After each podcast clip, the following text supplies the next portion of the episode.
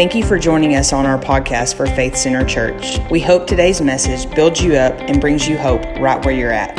Hope you enjoyed the message.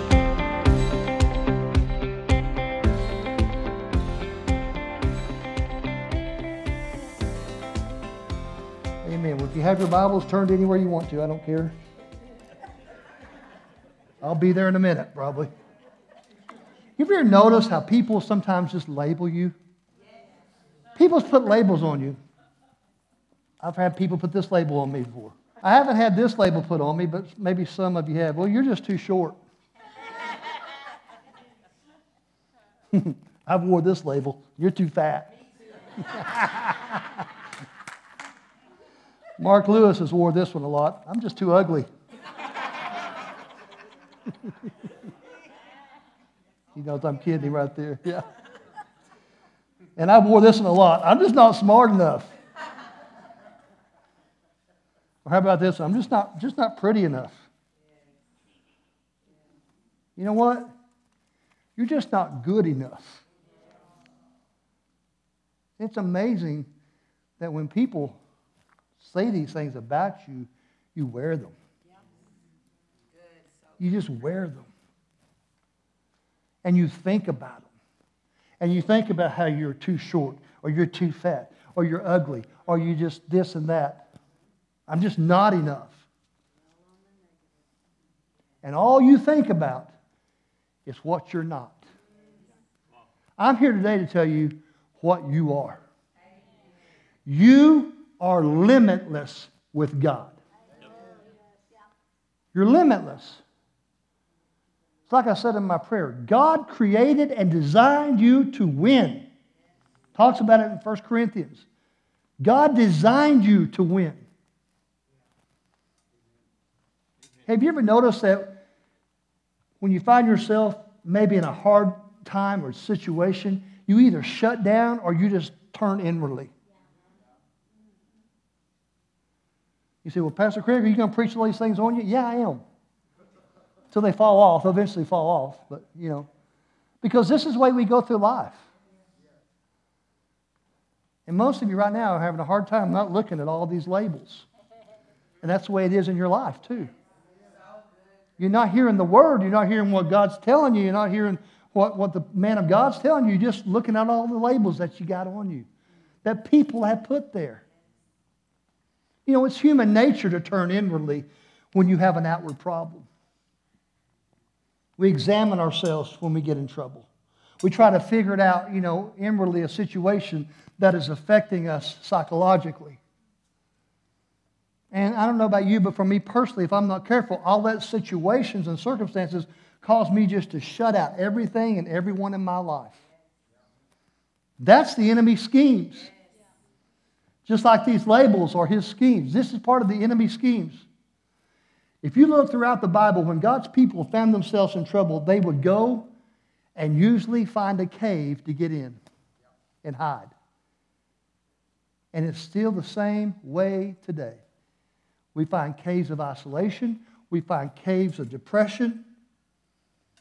Sometimes when we get hurt or something happens, we have a tendency just to retreat and find a place just to live isolated from the pain of that situation. Today, I want to show you, or tonight, I want to show you a couple of dangers of living in isolation. In Joshua 10, Joshua defeated five armies. And the kings of those five armies go into hiding. Look at Joshua chapter 10.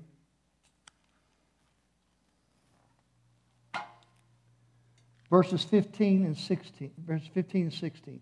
Then Joshua returned, and all Israel went with him to the camp of Gilgal. But these five kings had fled and hidden themselves in a cave at Makkedah. So when Joshua heard they hid in a cave, he commanded a stone to be rolled over the cave entrance. Look at verse 18. So Joshua said, Roll large stones against the mouth of the cave and set men by it to guard them. Here's what I want you to see tonight, church. That hiding place has now been transformed going prison.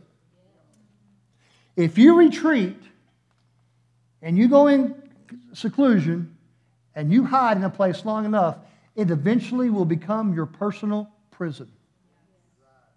We all know what it's like to be hurt.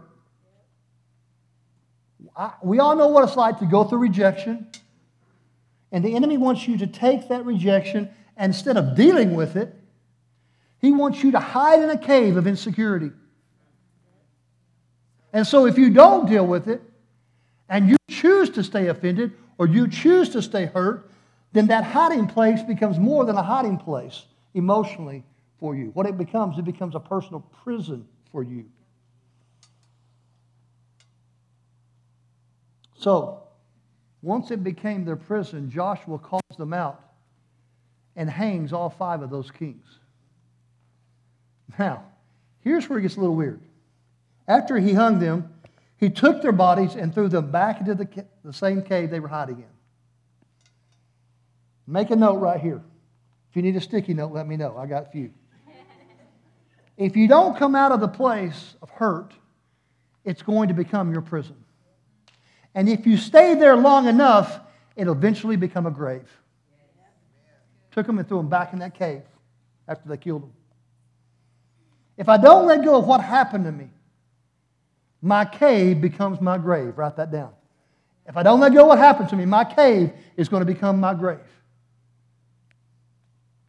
If you carry unforgiveness or an unforgiving attitude, then it creates an unforgiving heart. It will become a grave to God's plan and God's purpose for your life. It becomes a grave in your relationships. It becomes a grave to your dreams.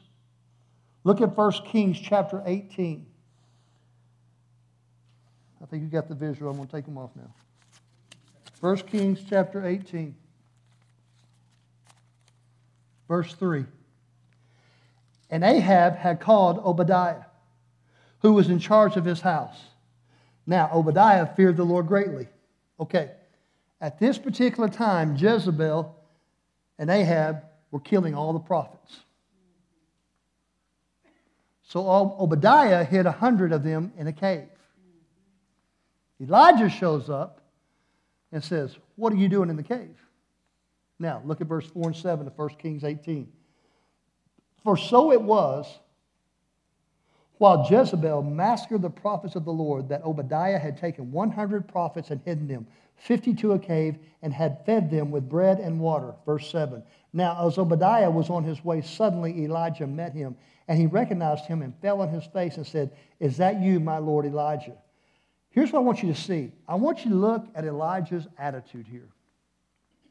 He asked, in a time when sin is rampant in our nation, where are the preachers? And they were like, shh, they're in a cave. Need to understand, and that is a silent preacher is no better than a dead one.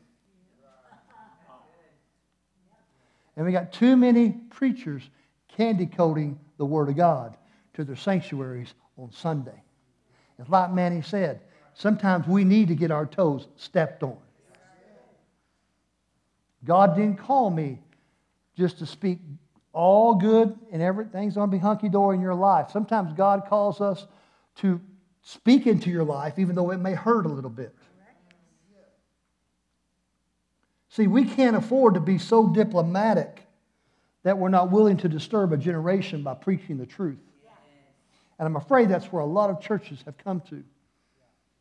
And I love my brothers in the Lord, and I pray for them. But I'll tell you what, you won't find candy coating preaching in this pulpit.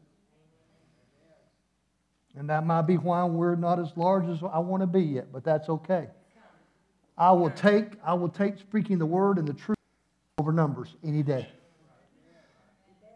Elijah's like, Y'all can stay in the cave if you want to, but God hasn't called me to live in a cave. I'm confronting Ahab. He confronts Ahab and says, Meet me on Mount Carmel, brother.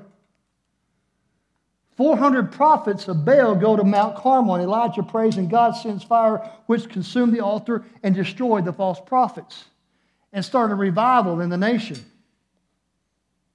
So think about this a cave can be an attitude, and a cave can be intimidating. Those prophets were fearful and intimidated by Jezebel and Ahab. Church, listen, God is telling us to stop living in caves of fear, worry, and doubt, and depression, and all addiction. You can, you can name all kinds of things. Because that's where the church, for the most part, is this day and time. God wants, we did. I've made a few of my own. Because if we don't come at them, they're going to become a prison, and that prison is going to become what? A grave. Moses was called to bring God's people out of Egypt. When he saw an Egyptian beating an Israelite, Moses gets involved and accidentally, whoops, kills the Egyptian and was shoved out into the wilderness where he lived in a cave.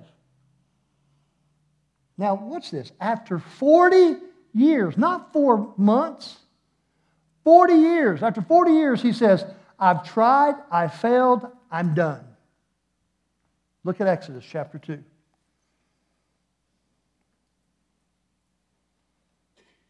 Verse 21.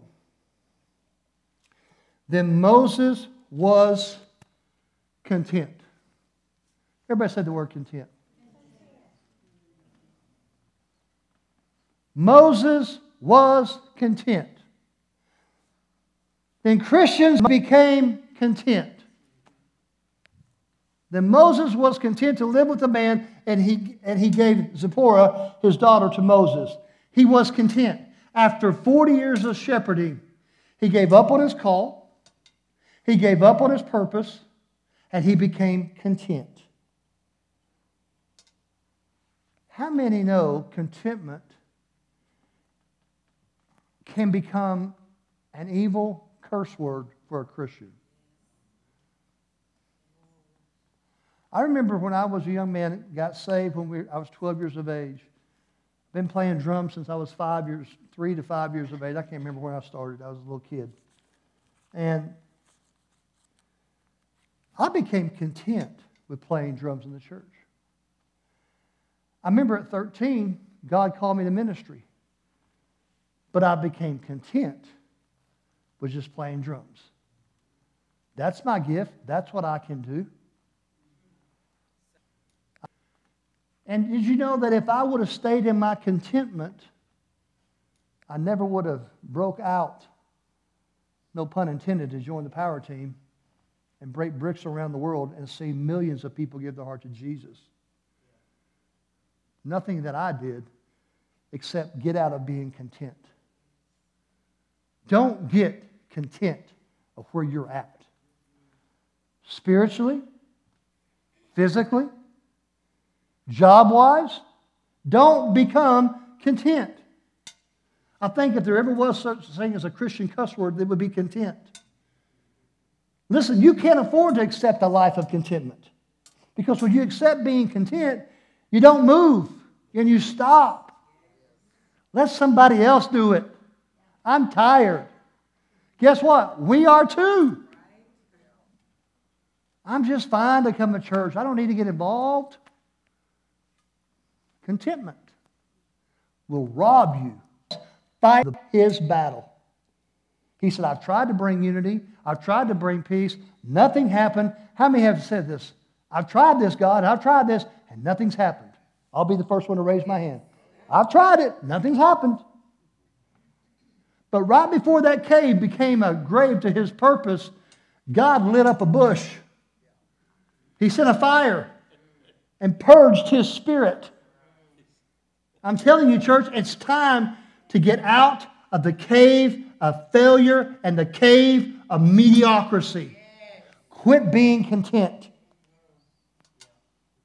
Some of us need to get out of the cave. I'm going to look down when I say this of unforgiveness.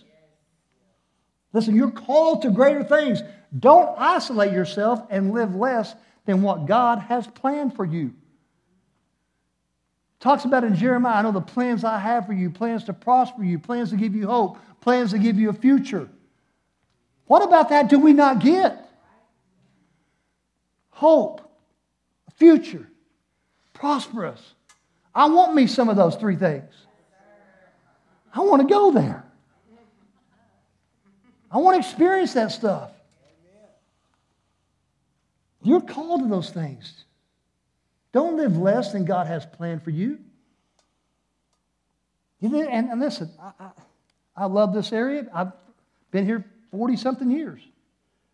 But Murray County is the, the biggest apathetic place I've ever seen in my life. People get content.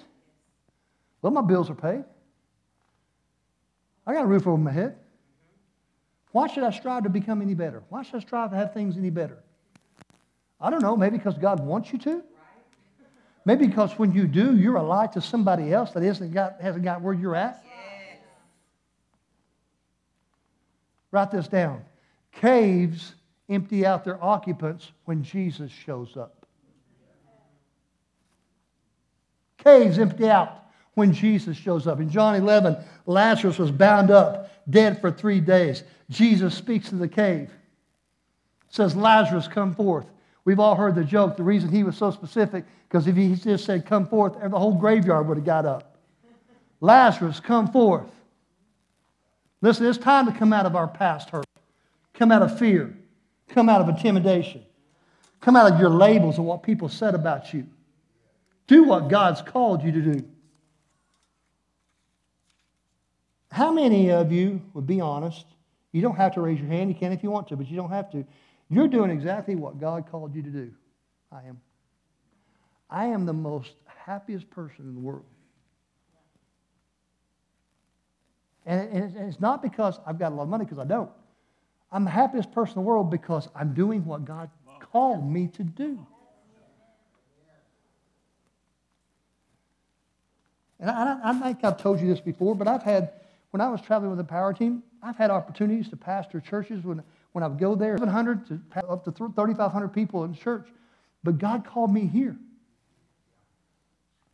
God called me to y'all, you Yuhan God said, Here. I tried to talk him out of it. One was in South Carolina at Myrtle Beach.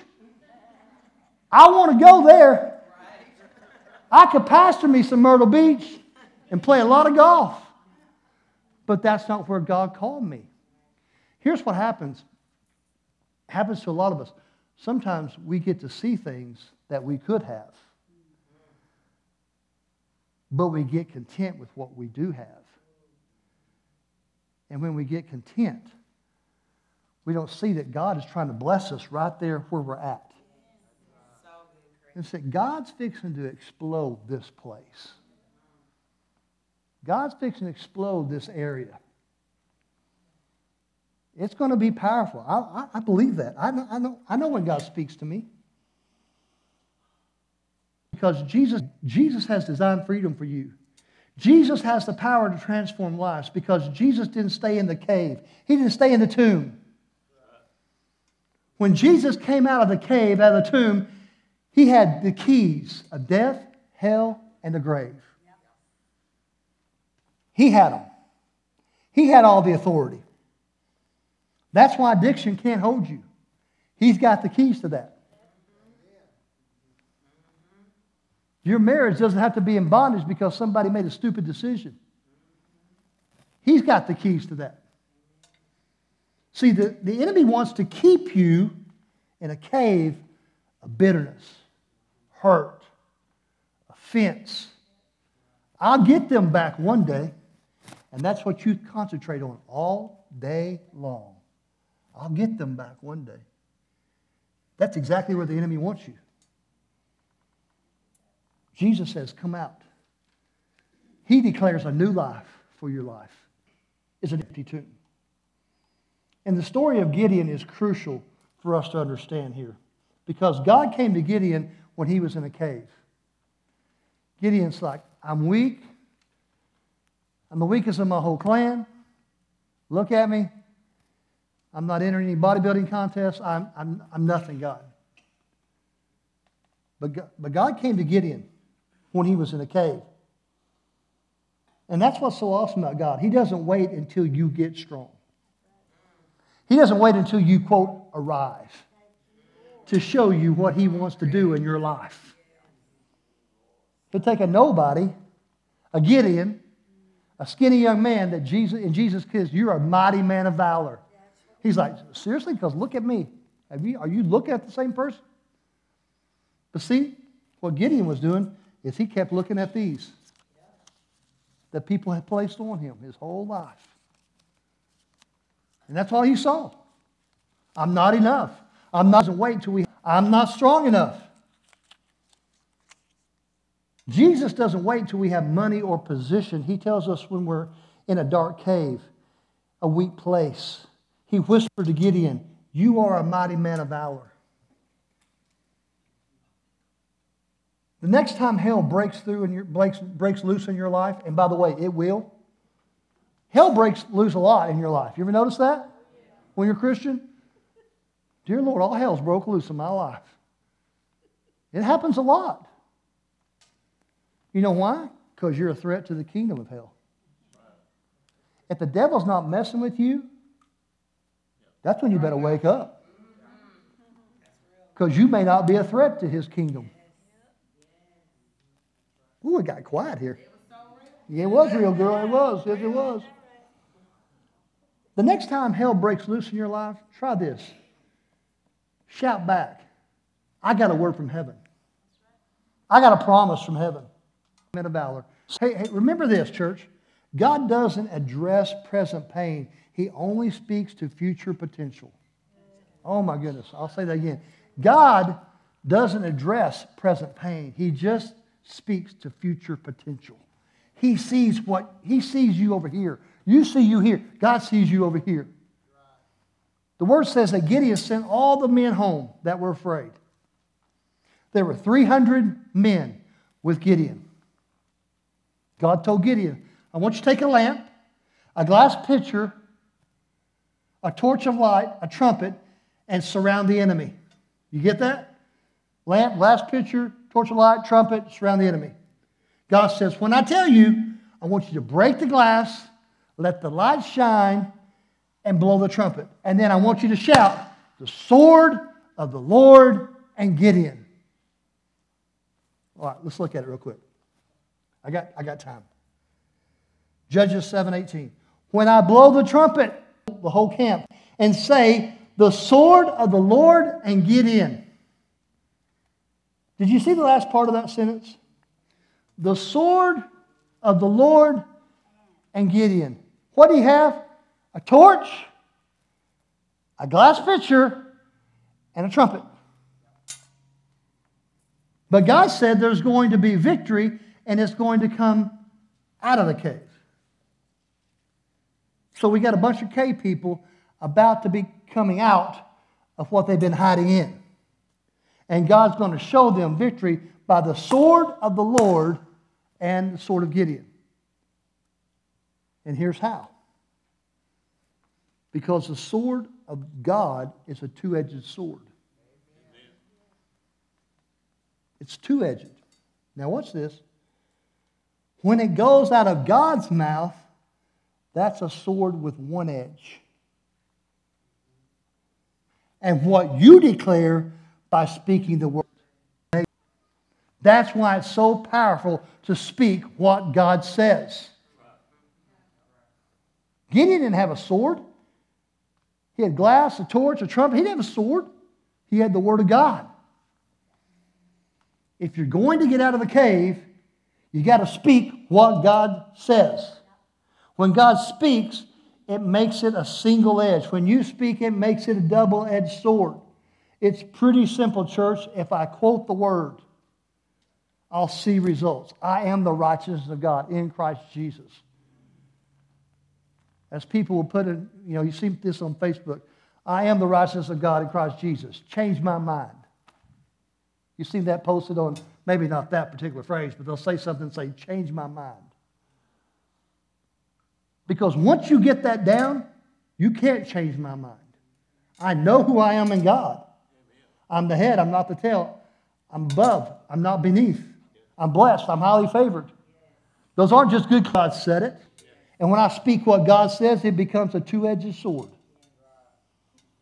So you need, to, you need to get up every morning and say, I am more than a conqueror. Look at that mirror and say, I am more than a conqueror in Christ Jesus. Today, whatever I touch, I will overcome. Today, whatever comes against me will fall on my right or my left hand side. It won't come against me or my family.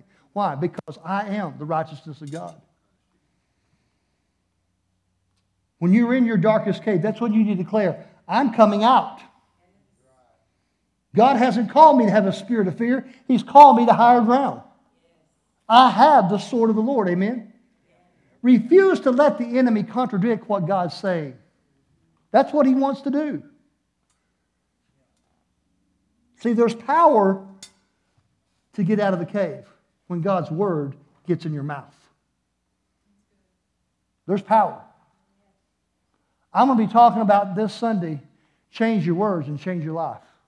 Don't miss this Sunday. Change your words and you'll change your life. There's power to get out of the cave when God's word gets in your mouth.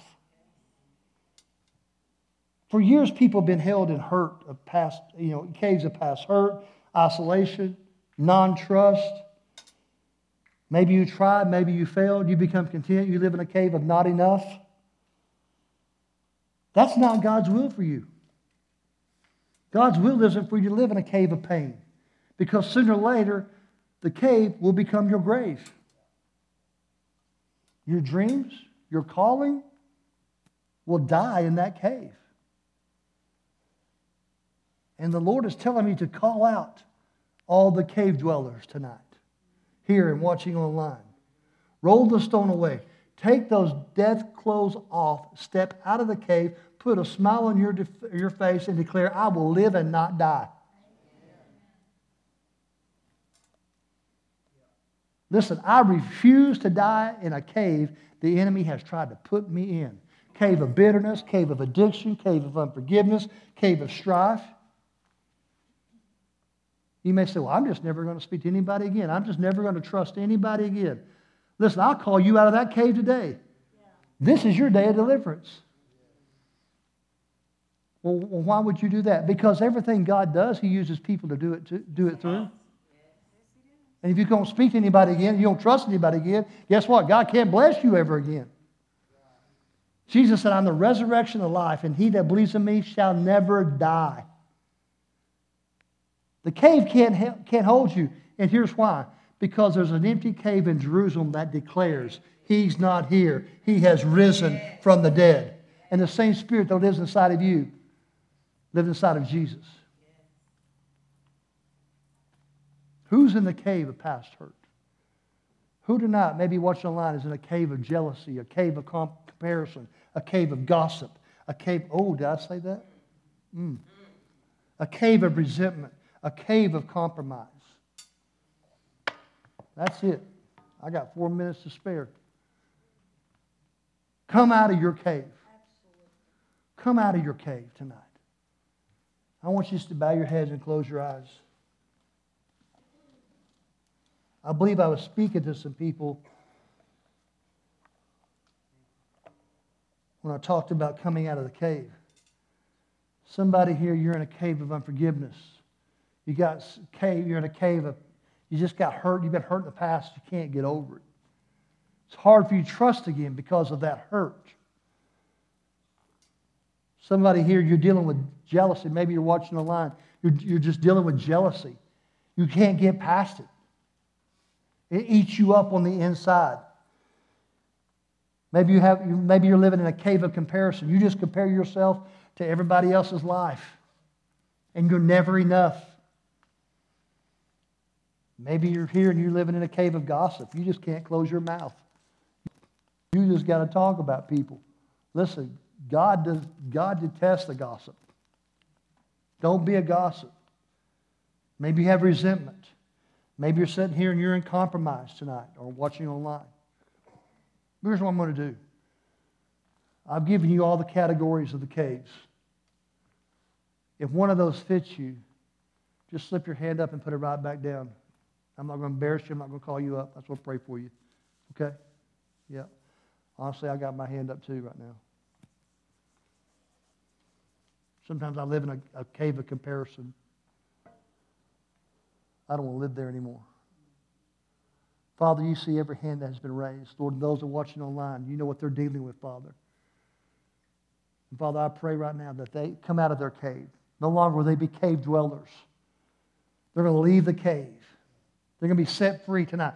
When they walk out of this room, it's like walking out of that cave. They're going to feel freedom. Lord, I ask that you just remove in Jesus' spirit from them in the name of Jesus. That would try to bind them and try to hold them in Jesus' name. And God's all, all God's people said? Everybody say, tonight, I'm coming out. Out of the cave. And you fill in the blank of whatever that cave is. I hope you, ha- I hope you enjoyed tonight. I hope you got something out of this. Come back Sunday morning. I'm going to teach you. to Change your words, you change your life. It's going to be good. You know why I know it's going to be good? Because I'm speaking by faith. That's why I know it's going to be good. Call things that be not as though they were. God's going to. I was like, God, give me something good. God, that's why God. Somebody asked me one time, "How do you get your sermons?" I get a title first. Dad just the opposite. I think Dad usually gets the whole sermon, then he gets a title. I get the title, and then I go from there. So I gave you the title, so hopefully God gives me some stuff to put with it. Okay? So maybe stand up here and say, change, you know, change your words, change your life. God bless you. See you later. Maybe short. I don't know. It'll be good though. Amen. We love you. God loves you. That's what it's going to be. Thanks for being here. Thanks. We'll see you line. Don't forget your kiddos if they're over to that building. Okay. God bless you. You're dismissed. We'll see you later. 758, 759 on the money. Yes.